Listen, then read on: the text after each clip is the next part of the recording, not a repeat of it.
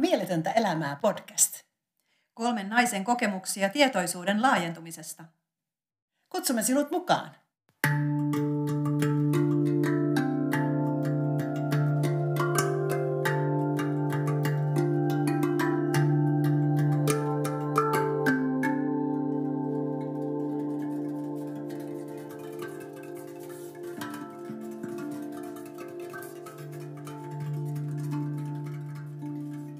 Mä olisin yksi päivä saanut kyydin mun äidiltä ja mä kieltäydyin siitä kyydistä. Ja sitten mä lähdinkin kävelemään. Ja mä kävin kaupassa ja kuukaa kun mä tulin sieltä kaupasta, kaupasta ulos niiden liukuovien, liukuovien kohdalla äh, oli yksi vanha mies. Ja me satuttiin samaan aikaan menemään niinku niistä liukuovista, liukuovista ulos ja Ja mä annoin sitten hänelle tietä, että et ole, ole hyvä, mene, mene vaan mun tästä edellä. Ja... No mutta me kuitenkin mentiin sitten samaan aikaan ja, ja se mies nilkutti. Ja tämä mies sanoi mulle, että, että niin, että hän on vähän huono nyt kävelemään sen takia, että hän tammikuussa mursi toisen jalkansa. Ja... No sitten mä sanoin hänelle, että no mutta hei, hieno juttu, että tämähän sitä kuntouttaa tätä jalkaa tässä koko ajan. Koko ajan enemmän, että kun, hienoa kun pääset liikkumaan. Joo. Ja tämä vanha mies pysähtyi. Ja mä pysähdyin tietysti sitten samalla. Ja tämä mies katsoi mua ja sanoi, että on tässä muutakin. Hän on saanut eilen syöpädiagnoosin. No siinä kohdassa mun maailmahan pysähtyi ihan täysin. Mä otin mun aurinkolasit pois päästä ja katsoin tätä miestä silmiin ja... Ja olin läsnä sille miehelle. Ja tämä mies alkoi kertomaan mulle tarkemmin, mitä siinä oli tapahtunut siinä tilanteessa ja, ja millaisen diagnoosin hän oli saanut ja miten, miten se on nyt vaikuttanut hänen elämäänsä tämän viimeisen vuorokauden aikana. Ja me sitten sit jatkettiin matkaa tämän miehen kanssa, tämän miehen pyörälle ja, ja mä menin kanssa sitten hänen tämän miehen, miehen pyörän luokse ja, ja tämä mies avautui. Kaikesta tästä, mitä liittyy tähän diagnoosiin, plus sitten mitä liittyy hänen elämäänsä. Ja hän kertoo, että miten vaikea oli kertoa tästä syövästä omille lapsille. Ja hän selkeästi oli itsekin vielä niin kuin ihan täysin vaiheessa kaiken sen suhteen, mitä hänellä oli tapahtunut ja, ja mitä se tarkoittaa hänen omassa elämässään. Ja mä olin vähän läsnä tälle miehelle ja tälle tarinalle. Ja... Tämä mies sanoi mulle, että tiedätkö, että, että jos sä oot terve, niin nauti siitä terveydestä. Ja nauti siitä, että sun keho on täysin terve. Se oli tosi merkittävä kohtaaminen tämän miehen kanssa. Ja tämä mies jopa sanoi mulle sitten jossain vaiheessa siinä, kun jatkettiin, jatkettiin sit juttua. Hän siinä lähinnä enemmän puhui kuin minä siinä tilanteessa. Hän sanoi mulle, että on tää vähän hassua, että hän tuli tänne näin niin kuin aamupäivällä käymään kaupassa ja tässä hän seisoo tässä kaupan pihalla ja juttelee ihan ventovieraalle ihmiselle tällaisia asioita, mitä hän ei kertoisi kenellekään muulle.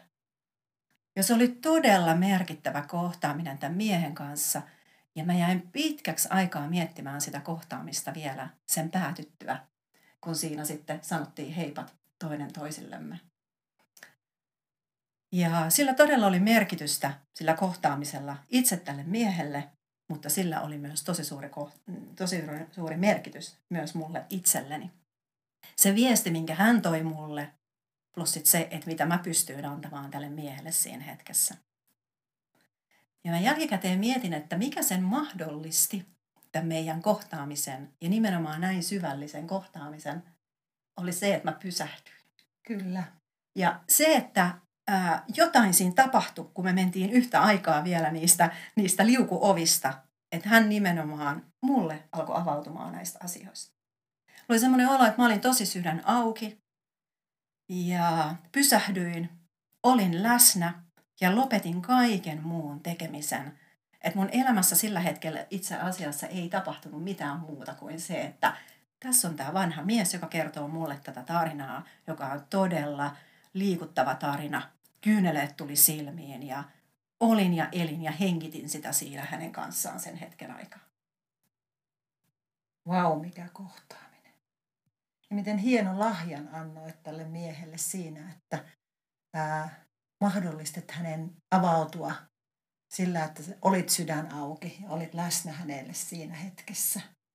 Ja musta tuntuu, että se oli vielä merkittävämpi tälle miehelle siinä tosi haasteellisessa elämäntilanteessa, missä hän oli. Niin sä mahdollistit sen, kun kohtasit hänet sydän auki. Huikeeta. Tosi upea. Ja mitä mulla tuli tuossa mieleen, oli just se, että mä kyllä uskon vahvasti, että meille kaikille tarjotaan koko ajan periaatteessa tuommoisia vastaavia kohtaamisia. Jos me saataisiin niinku pudotettua ne meidän mielen odotukset ja ne, että no kun mulla on tänään nyt kalenterissa nämä jutut ja jes, sit viikonloppuna mä näen nämä ihmiset ja sit meillä on tämmöistä ja tämmöistä. Että mitä enemmän siellä ihmislaumojen keskellä kauppakeskuksissa tai missä tahansa parkkipaikalla, taloyhtiön siellä rappukäytävässä pystyisi niinku toimimaan ja olemaan läsnä sydän auki, niin sitä suuremmalla todennäköisyydellä tämmöisiä varmasti tulisi paljon enemmänkin.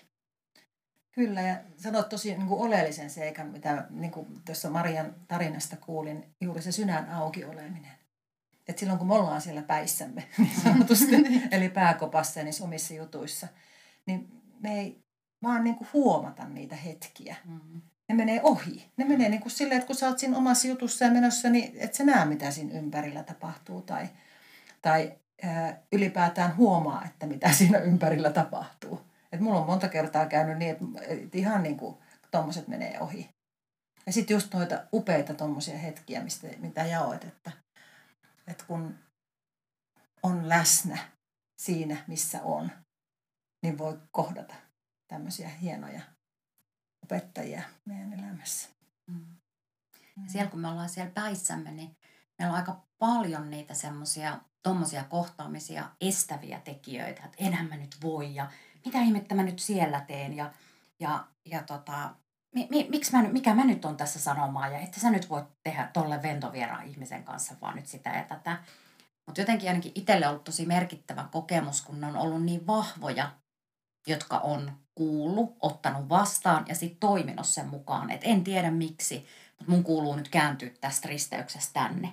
Tai nyt meidän kuuluukin vaan ajaa tätä toista reittiä tai... Tai just, että sä et ottanut kyytiä, vaikka sun piti, tai sulle tarjottiin sitä, niin ne vahvistaa kyllä sitä, että joku, joku ohjaus tai joku merkitys sillä on. Ei välttämättä aina itselle, mutta se voi olla valtavan suuri lahja sille toiselle.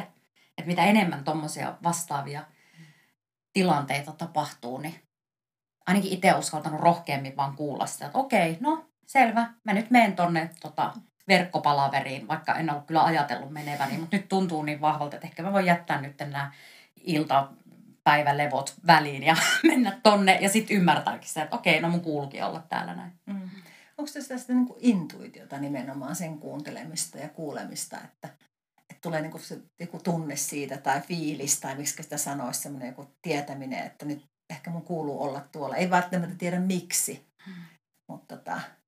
Mutta tota, sitten kun menee ja on, niin sitten huomaa, että, aa, että nämä ihmiset kuuluu mm. ehkä kohdata siinä hetkessä. Mm. Mutta hei, miten itsensä kohtaaminen? Musta se on niinku ehkä kaikkein haastavinta. Mm-hmm. Kohtaatteko te itseään, sitä niinku todellista itseään?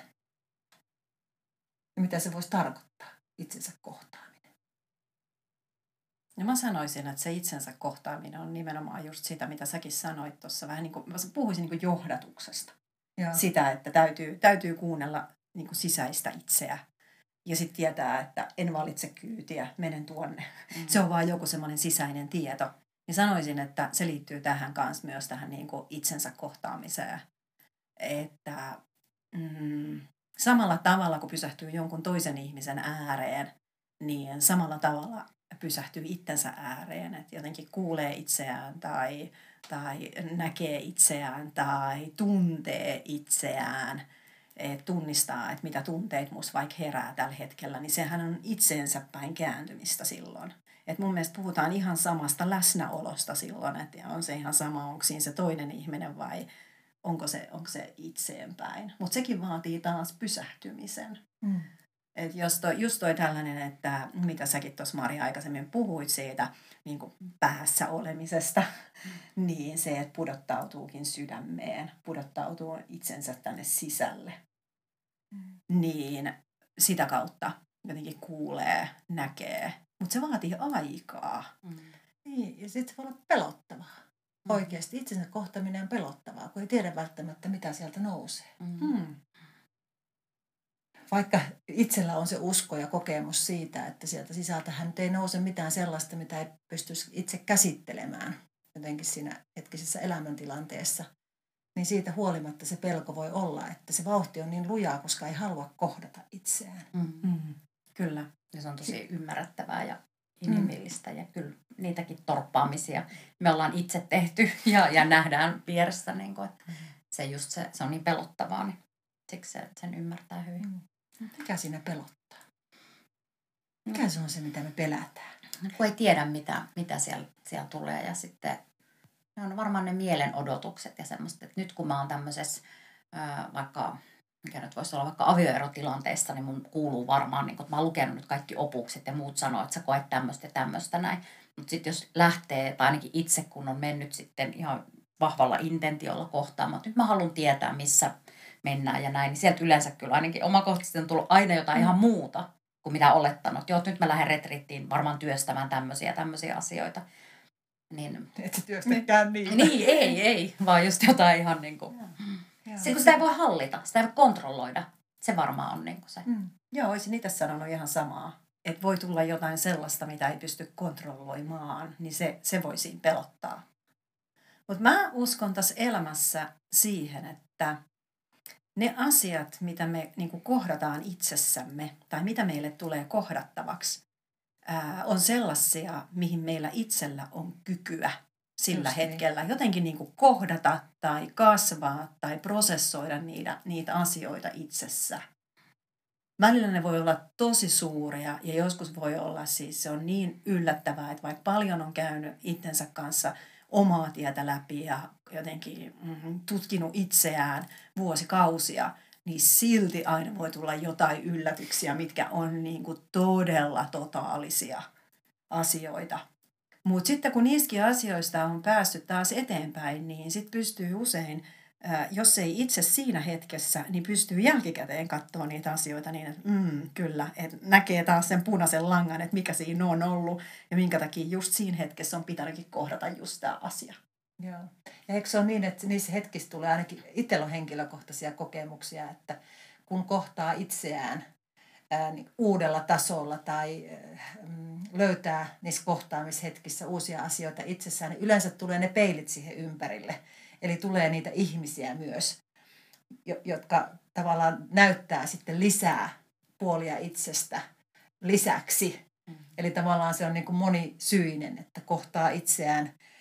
Ja nimenomaan niiden elämäntilanteiden ja niiden toisten ihmisten kautta, mitkä tulee sitten näyttämään jotain oppiläksyjä tai jotain muuta sitten siinä omassa arjessa. Mm.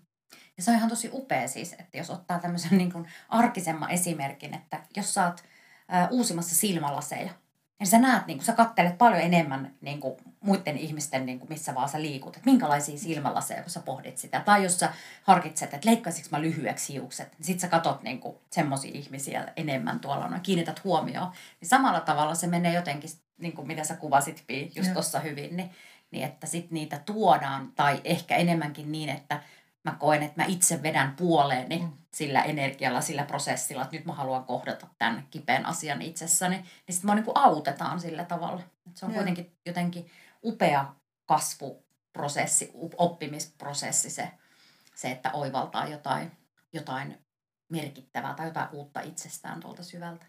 Ja sitten se on myös välillä turhauttavaa. Tuli mieleen tuosta, mitä Maria sä puhuit, että, että ne on myös niin kuin toistuvasti samoja. Et ei se, ei, ei se niinku ne meidän systeemit niinku meidän, meidän tota, elämän varrella varmaan muutu niin merkittävästi, että et mä en esimerkiksi niinku kokemusteni myötä enää usko semmoiseen, että nyt mä oon käsitellyt tämän asian, mä oon tämän asian kanssa niinku niin monta vuotta, että nyt se on niinku työstetty. Nyt, niin, joo, joo, nyt joo, joo, rasti ruutuun. Niin tota, että ne elää meidän mukana eri vaiheissa ja sitten sieltä voi tullakin semmoinen yllättävä, koska se kuuluu meidän elämään. Että joku voi vetää jalat alta joku todella tuttu asia, minkä miettii, että hei, tämän kanssa mä oon nyt ollut niin kuin tämän mun kuormitusteeman kanssa aika monta vuotta. Ja sitten taas oot ihan polvilla, että ei, taas mä niin kuin joudun kohtaa tätä itsessäni. Niin ja jotenkin sitten siinä hetkessä, kun jälleen taas kohtaa sen asian, niin jotenkin hyväksyy se, että okei, tässä mä oon. Nyt mulla on tässä tää, tää tosi niin kuin joku haaste. Mitä se musta aiheuttaa, miltä milt se musta nyt oikein tuntuu. Ja sitten jos tuntuu, niin siinä voi vaikka vähän aikaa märehtiä, jos sille tuntuu, että se vaatii myöskin sitä. Joo. Että täytyy niinku elää sitä läpi, sitä kokemusta itsekseen. Mm. Ja sitten vasta jossain kohdassa tuntuu, mulla ainakin käy näin, että sitten se tuntuu, että sitten se alkaa vähitellen jotenkin päästää otettaan. Että mm, okei, okay. Nyt se lähtee tästä vähitellen liukenemaan.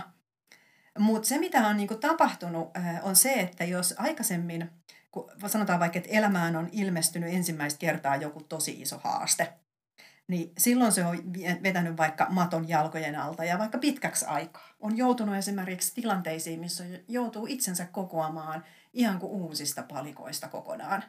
Niin sitten taas, kun menee vuosia eteenpäin ja se sama asia tulee taas jos, koettavaksi jostain toisesta vähän erilaisesta kulmasta, niin siinä asiassa pääseekin nopea, nopeammin niin vaan sen asian yli. Mm. Että se tulee hetkellisesti ja sitten sit tuntuu, että uppoo siihen, mutta sitten se nousu tapahtuukin mm. nopeasti. Yeah. Joo, on mielenkiintoista. Mm.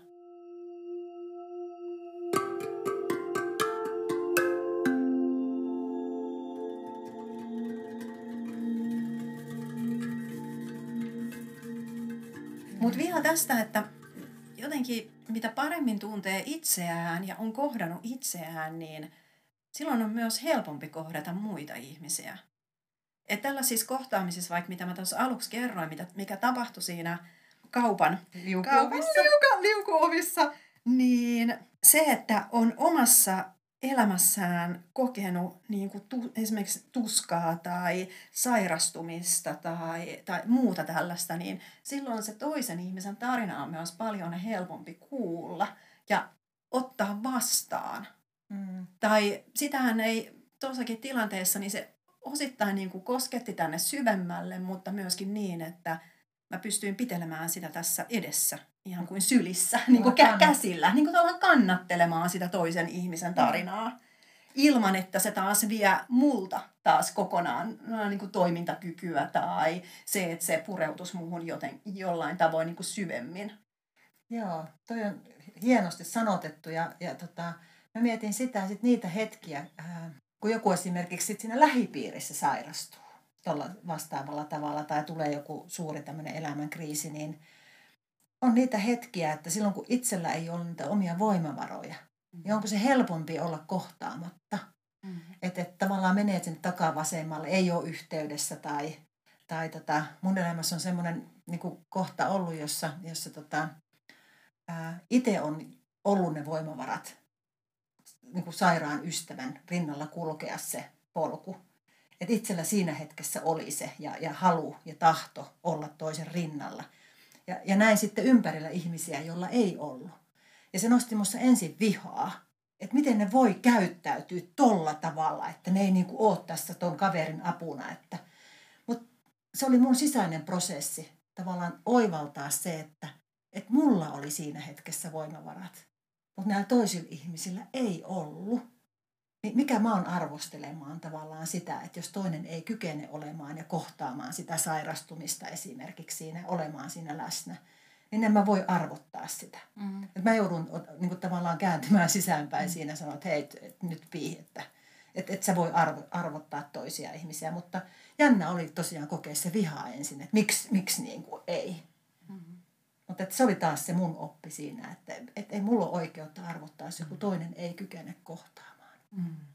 Ja se, on, se kuuluu elämään myös meille joka päivä siis se, että et yhtä lailla, vaikka me ollaan monta kertaa sanottu, että me ollaan täällä ihmisiä varten ja, ja tota, tulee niitä kohtaamisia, mutta tulee yhtä lailla myös niitä kohtaamattomuuksia. Mitä? Kohtaamattomuuksia. Niin, että et valitsee, että tässä tilanteessa mä en ole nyt tota stressiä tai tota varten, koska ainakin itse tietoisesti pyrkii myös niitä kerroksittain, niitä itsekkyyden, niin kuin, koska se on aika itsekäs tila myös se kohtaamattomuus. Mm. Mutta sekin kuuluu elämään. Kyllä. on niitä valintoja. Mm. Mutta joskus semmoinen pieni kohtaaminen voi muuttaa päivän kulun. Mm. Ootteko te huomannut? Joo, ihan vaikka kaupan kassalla mulle tulee niinku niitä hetkiä, tiiäksä, sä meet ja sä katot toista ihmistä silmiin. Ja oot läsnä siinä, että hei, ihanaa. Mm. Kiitos, kun laitoit ton tosta tohon. Mm. Miten pienillä asioilla me voidaan oikeasti vaikuttaa siihen sekä omaan hyvinvointiin, mm. koska se on niinku lähtee aina sieltä sydämestä, mutta sen toisen ihmisen päivään. Mm. Ja, ja sillä niinku sydän auki olemisen tilalla, vaikka tiedetään etukäteen ja siellä kalenterissakin on niitä, että okei, no tossa me kohdataan tällä porukalla ja sitten me varmaan taas tehdään sitä ja tätä ja sitten taas menee taas näin ja sitten se tulee ja jyrää ja sitten me tehdään, sitten se menee taas näin. Niin, mutta jos siihen tilaan, niin kun, eli koska ne on niitä mielenodotuksia, mitkä kuuluu, mutta jos ne pystyy riisumaan pois ja siellä onkin monta ihmistä sydän auki, että ollaan, jaetaan sitä läsnäolon tilaa, niin sehän on tila, jossa voi tapahtua ihan mitä vaan. Ja kaikki on niin kuin eri tavalla mahdollista siinä kohtaamisessa. Kyllä. Ja sekin on aina valinta, just niin kuin mitä tuossa äsken kohtaaminen tai kohtaamattomuus, että valitsenko kohdata tämän ihmisen tai tämän asian. Kyllä. Ja niitä valintoja me tehdään koko ajan. Joo. Ei tänään. No okei, okay. No mä nyt menen. Nyt mun kuuluu tehdä näin. Joo. Joo. Kyllä, varmaan riippuu just paljon, että missä hapeessa itse milläkin hetkellä on. Mm-hmm. Että missä se oma voima siinä hetkessä on. Että onko mä unohtanut se jonnekin matkan varrelle ja enkä ottanut mukaani. Niin, että onko mulla voimaa kohdata toista ihmistä. No, sitten se on toisaalta ehkä ainakin itsellä jotenkin, mitä paremmin, mitä vahvemmassa läsnäolon tilassa on, niin siinä kyllä pystyy ottaa vastaan ihan mitä vaan. Kyllä.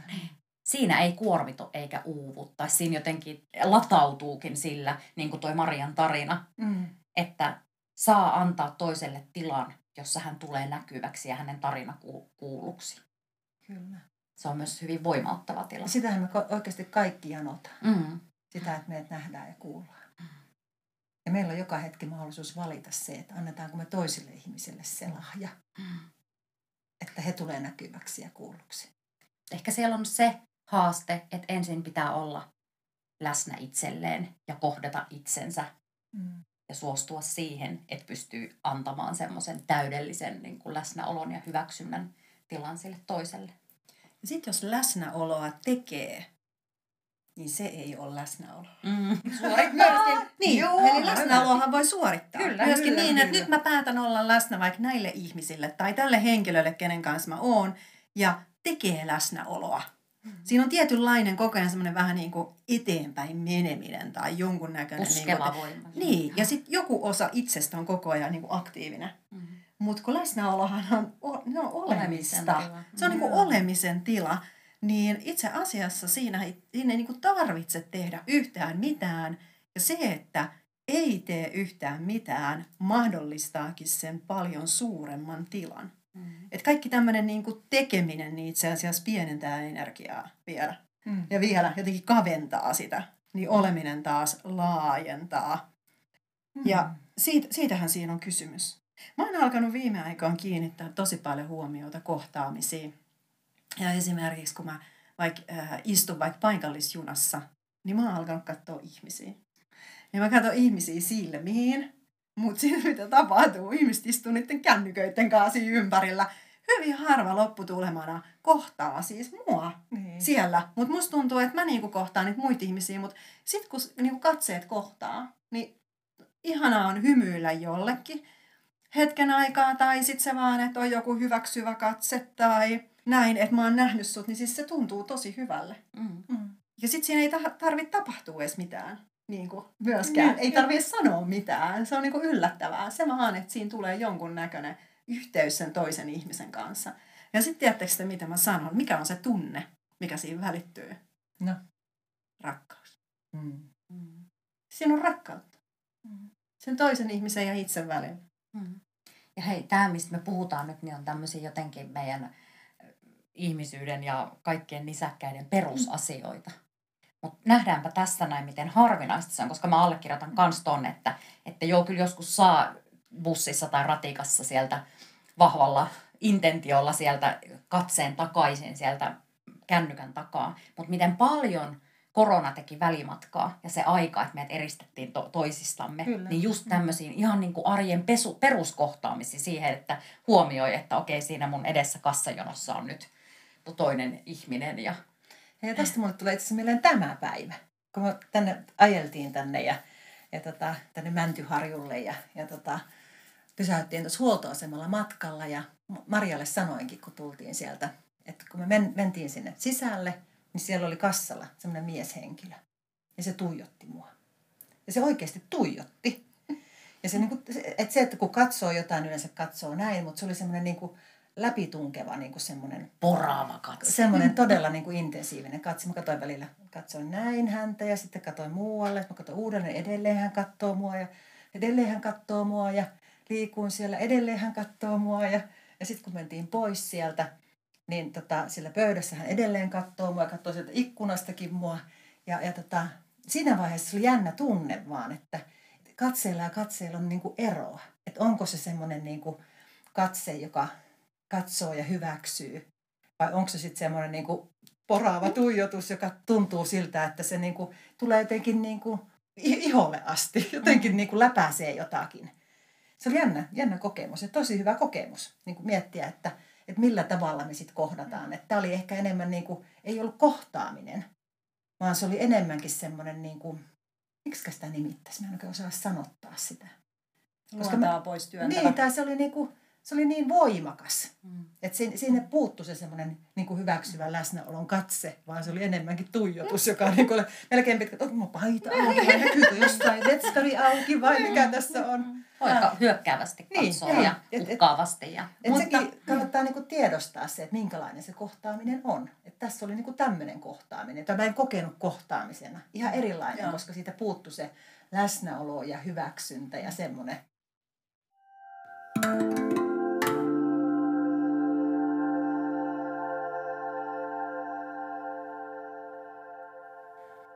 Nyt on jännä sellainen, mitä mä oon niinku viime aikoina tutkinut. Ää, on se, että et jos toinen, toisella ihmisellä on jotain, mitä, mitä hän estää tulevan näkyväksi, että hän on jonkunnäköinen suojamuuri itsensä ympärillä, niin sellainen ihminen estää sen kohtaamisen. Saatteko te tästä kiinni? Kyllä, et jotenkin semmoinen, että jos toisella ihmisellä on jotain, joku suojamuuri, niin mä huomaan, että mä en silloin ohjaudu sen ihmisen luokse, vaan mä menen silloin ohi. Ja voi olla, että se toinen ihminen ei ole edes tietoinen siitä, että mitä hän sillä omalla suojamuurillaan ja sillä omalla jonkunnäköisellä suojauksella. Itse asiassa hän estää ne kohtaamiset, ne kohtaamiset mitkä vois häntäkin auttaa. Mä uskon, että se on kyllä hyvin tarkoituksenmukaista. Toi menee niihin, niihin meidän eri rooleihin, että silloin kun on... on se, suo, se suojamaski päällä, niin jos sä kaipaat aitoja kohtaamisia, niin et sä mene sen ihmisen niin kuin, luokse kohtaamaan, kenellä on tosi vahva maski. Mutta se, kenellä on samantyyppinen maski, niin varmasti tarvitsee ja menee siihen. Mutta toi ehkä mulle on enemmänkin se, että sitten kun menee se sydän auki olevassa, tosi haavoittuvassa ja, ja niin kuin, tilassa kohtaamaan ihmisiä, niin haluaa aitoja kohtaamisia. Koska mun piti just kysyä tähän liittyen, että oli hyvä, koska mä just mietin, että mä kysyn teiltä sitä, että, että tunnistatteko te, miten niin kuin kohtaamiset on muuttunut teidän elämän vaiheiden ja elämän varrella? Tunnistan kyllä. Tunnistan, mm. joo. Mitä sä Pia sanoisit? Joo, mä sanoisin oikeasti niin, että mm, mä oon jotenkin aina rakastanut semmoisia niin sanotusti one-to-oneja. Eli, eli kahden, että musta on niin kuin luontainen semmoinen, että, että on, ollaan niin kuin sosiaalisessa tämmöisessä ryhmässä, niin mä sitten yleensä hakeudun kahden kesken johonkin ja sitten lähdetään tämmöiseen intensiiviseen keskusteluun ja se niin kuin vetoo, vetoo muhun. Mutta se, miten se on muuttunut, mä edelleen rakastan niitä. Mutta mulla on yhä vähemmän ja vähemmän sanottavaa. Että mulla monesti riittää se kohtaaminen. Se, että me ollaan tässä, ollaan niin kuin toinen toisiamme varten tai kohdataan. Mutta voi olla vaan, että mä kuuntelen. Että silleen se on muuttunut. Että musta tuntuu, että mitä pidemmälle tätä ihmis, ihmiseloa on elänyt, niin yhdessä vaiheessa oli tosi tarve niin kuin parantaa, parantaa ja muuttaa ja oikaista ja helpottaa ja tehdä kaikkea. Mutta en, nykyään enemmän niin kuin se tärkeys tullut nimenomaan siihen, siihen kohtaamiseen ja siihen niin kuin olemiseen enemmän kuin sanomiseen. Tämä on niin kuin mun kokemus. Mm-hmm. Mulla, mulla on ihan sama. Mul, mul, joo, mulla on ihan sama asia, että mä nykyään niin, musta tuntuu, että mulla on koko ajan vähemmän ja vähemmän sanottavaa. Ja varsinkin, jos ollaan jossain ryhmässä. Hei, ja tässä niin, ei ole! Pala, pala, pala, pala. Tässä pulpoitetaan noita ääneen, mutta tää on ehkä juuri sitä, että tässä on niinku vähän eri asia, koska me tässäkin kohdataan koko ajan toinen toisiamme ja keskustellaan tästä kaikesta, mikä syntyy tässä. Niin, niin tämäkin on tietynlaista kohtaamista ja kaikilla on tila niin kuin puhua ja sanoa. Niin ehkä eri, mutta mä ymmärrän mm. niin kuin tuossa arjessa. Joo, kyllä. Mm. Joo. Ja sitten mikä on vielä muuttunut on se, että on tietoisempi tänä päivänä niistä kohtaamisista. Ja mä oon paljon miettinyt sitä, että mikä on tämä juttu olla täällä elämässä. Mihin tämä perustuu ja mihin se oma hyvinvointi tai onnellisuus perustuu, niin se tulee muista ihmisistä. Niin. Ja muisten niin. ihmisten kanssa olemisesta ja muiden ihmisten kohtaamisesta, niin se kohtaaminen on ainakin mun elämässä saanut paljon suuremman tilan. Ja on ihan sama, että kohtaako jonkun siinä rappukäytävässä jonkun naapurin vaikka, vai onko se kaupassa joku tuntematon ihminen, onko se joku ystävä, kenet kohtaa. Kuka tahansa, niin aina se ihminen on niin kuin tärkeässä roolissa tai tärkeässä asemassa sillä hetkellä omassa elämässä. Hmm. Koko ajan on jotenkin helpompi aina pysähtyä muille ihmisille, koska ymmärtää sen, niin kuin sen tärkeyden. Et kun hmm. se, siitä on tullut itselle myös tärkeä arvo. Hmm. Kohdata muita ihmisiä, niin sitten sillä myöskin on alkanut antaa enemmän tilaa omassa elämässä. Hmm. Kohtaaminen on aina niin kuin sellainen lahja, että vaikka tuossa pysähtyy, niin niin kuin sä pysähdyit siellä, siellä vanhan miehen luokse, niin ei me koskaan tiedetä etukäteen, että tuletko sinä saamaan lahjan sen kohtaamisen myötä vai annatko sä sen toiselle. Eikä sitä aina välttämättä edes niin kuin siinä hetkessä vielä ymmärräkään. Että kuka on antaja ja kuka mm. on saaja. Mm. Eikä silloin loppujen lopuksi mitään merkitystä. Mm. Kumpi on antaja, kumpi on saaja. Mm. Niin ja miten kohtaamiset on vuosien varrella muuttunut, niin on varmaan se, että pystyy niin kuin paremmin tunnistamaan just sen, kun on tehnyt niitä kohtaamisia itsensä kanssa paljon, niin pystyy paremmin säätelemään sitä, että minkälaisia maskeja laittaa eri kohtaamisissa, koska nehän on niitä meidän suojamekanismia, mikä, mitä me tarvitaan myös. Ja minkä verran eri kohtaamisissa on niin kuin niin turvallinen tila, että pystyy avaamaan sitä sydäntään tai olemaan tosi haavoittuvainen ja se oma todellinen itse, niin kuin mä nyt ehkä tässä kohtaa sanottaisin, niin ne vaihtelee aina eri kohtaamisissa, ne, miten itse tulee siihen kohtaamiseen. Siihen resonoi myös tietenkin aina se, että miten toinen tulee. Ja kyllä mä uskon, että, että on paljon lisääntynyt, just niin kuin Pia-Maria sanoi, että sitä, että on kuitenkin kaikki mut tuntevat tietää, että mäkin on todella kova puhumaan, mutta, mutta siitä huolimatta väitän, että itselläkin on koko ajan vähemmän tarve sanoa mitään, koska sitten me välitetään kohtaamisissa koko ajan enemmän ja enemmän. Musta tuntuu, että myös ihan ihmiskuntana se kyky on valtavasti kasvanut viime vuosien kanssa, että me pystytään jotenkin telepaattisesti tai jotenkin niin kuin siinä yhteisessä tilassa, jos se on hyvä ja intensiivinen, niin siinä jaetaan ehkä sitä tietoisuutta ja jotain niin paljon muutakin, että ei tarvi sanoja. Tai sitten se on mun, mun niin kuin itselleni vaan niin uusi kokemus, että on upeata kohdata niin kuin vaikka siellä hississä ja olla hiljaa. Ja siinä tapahtuu jotain tosi kaunista. Kun voisin sanoa, että joku viisi vuotta sitten se on ollut edelleen musta semmoinen kiusallinen tilanne. Mutta joskus se voi ollakin paras päivän kohtaaminen, että sä jonkun ihan ventovieraankin tai tutunkin kanssa kohtaat, mutta se on täysin hiljainen kohtaaminen. Ja silti siinä tapahtuu paljon.